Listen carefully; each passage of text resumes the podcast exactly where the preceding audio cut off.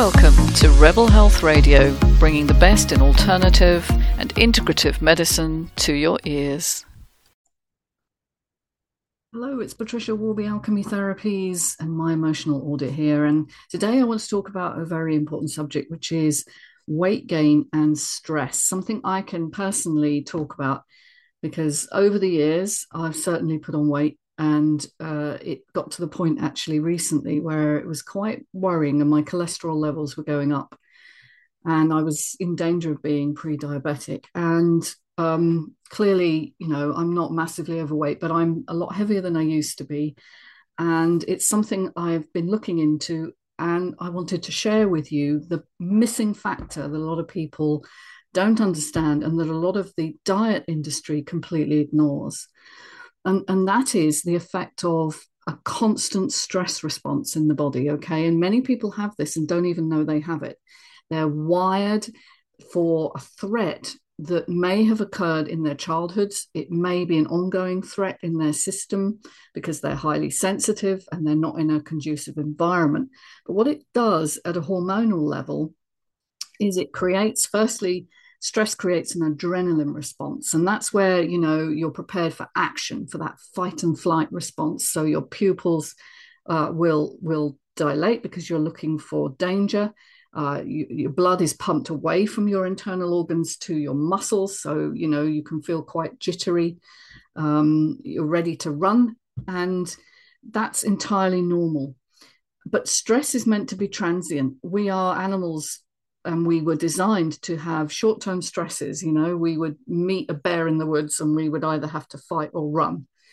Uh, we were not designed for these kind of long term chronic stresses of, you know, uh, financial stress, relationship stress, problems at work, difficulties perhaps with your own uh, health, you know, the fear of being ill and having to go for tests and so on, which is very drawn, long drawn out in, in many cases because of the way the medical system works. So there's a lot of long term chronic stress. And this is really what I focused on in my book, The Scar That Won't Heal, was looking at these long term effects of chronic stress. So we're not talking about the transient problem like an exam or a driving test or something like that. We're talking about what you carry within your body as an ongoing hormonal response called the stress response.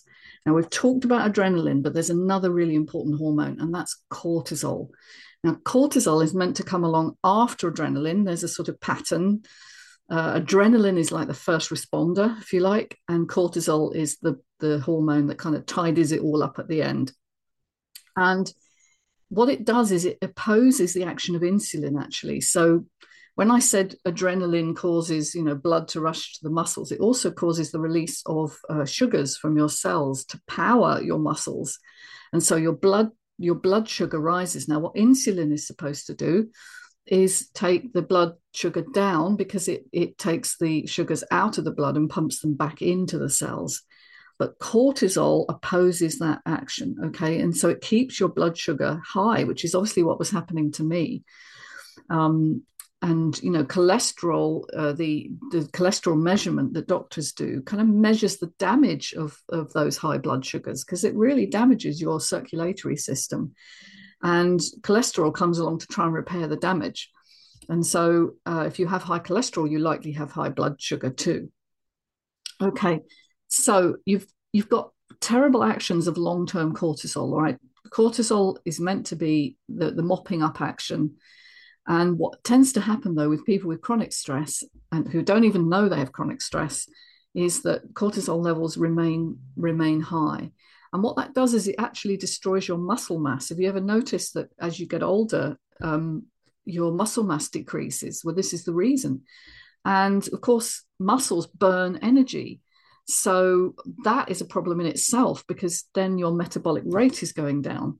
The other thing it does, unfortunately, and this is really very serious for, for many women in particular, is it inhibits your thyroid gland.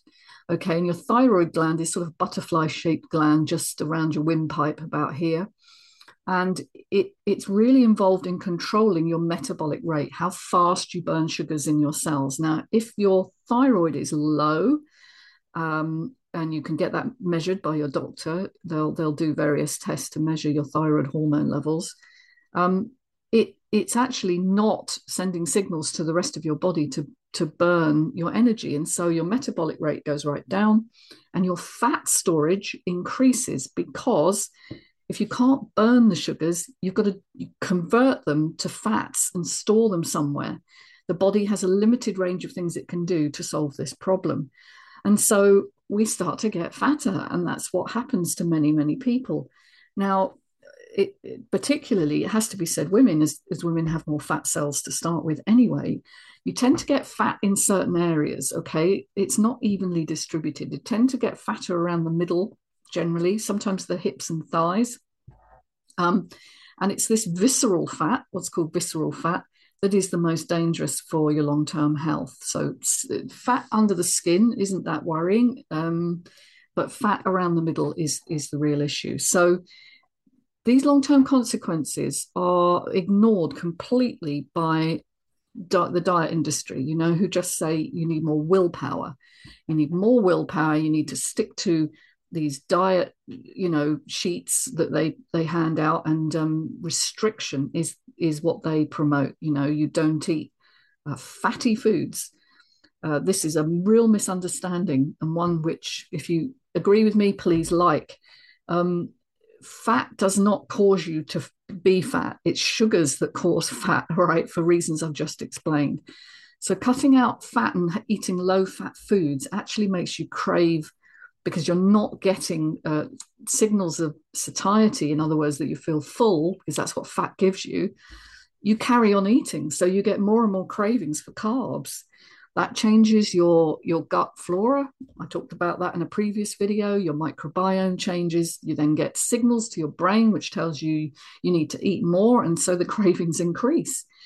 Um, so we really have we have such a, a multi-dimensional issue here that's not being addressed conventionally.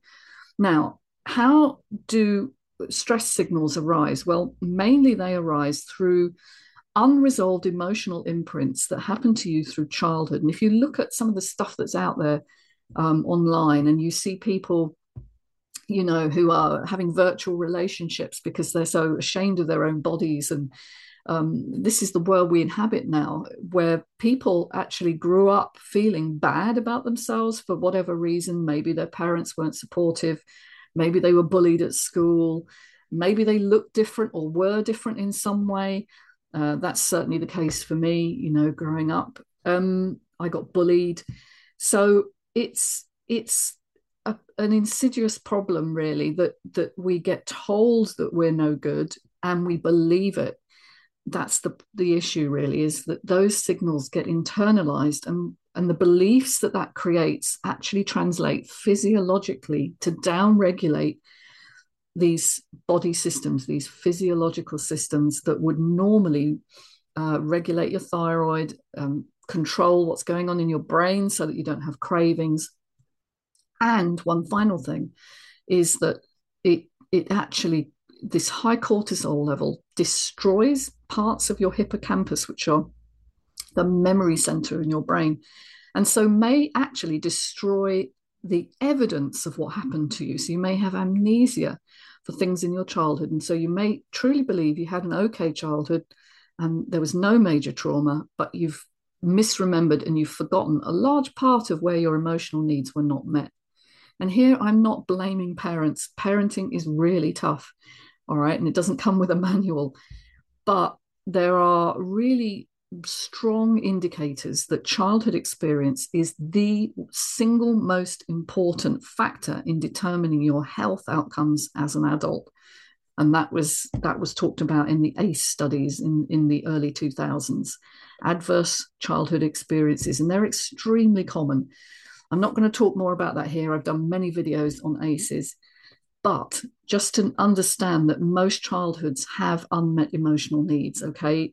It's it's a normal thing and how you metabolize how you dealt with that how you perceived yourself from it can actually have a very strong link with addictions um, uh, being overweight and basically physiologically and psychologically being a little bit out of balance. And, and in fact, the original ACE study, this is this is an interesting point, was one that came about uh, quite by chance, really, because they wanted to investigate in America why people on a weight loss program um, did really, really well while they were on the weight loss program. And then when the program stopped, many of them just put all the weight back on and more. And when they asked the question, How was your childhood? And more specifically, they asked 10 very important questions. They found this amazing correlation with people who had more than one adverse childhood experience correlated very strongly with the group that that put all the weight back on. And so this is not addressed in in the diet industry at all and nobody talks about the the psychology of past experience they might talk to you about you know how to control your cravings and how to distract yourself and you know so the psychology is touched upon but nobody's looking at the trauma and and in fact trauma is a big word isn't it it's a scary word but it trauma is anything that overwhelms you that you have not processed so that your brain knows it's over.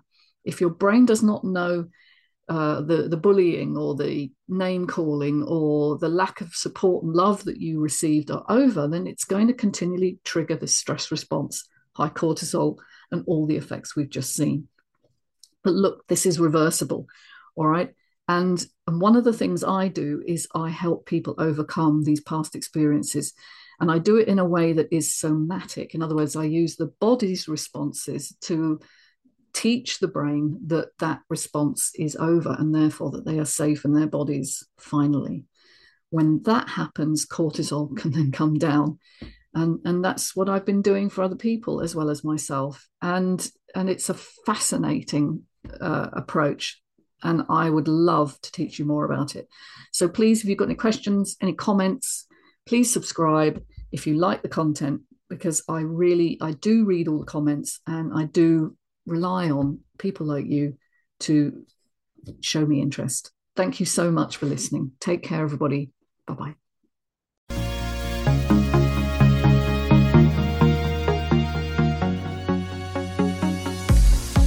Hey, hope you enjoyed listening to Rebel Health Radio. Do subscribe and look forward to catching you soon.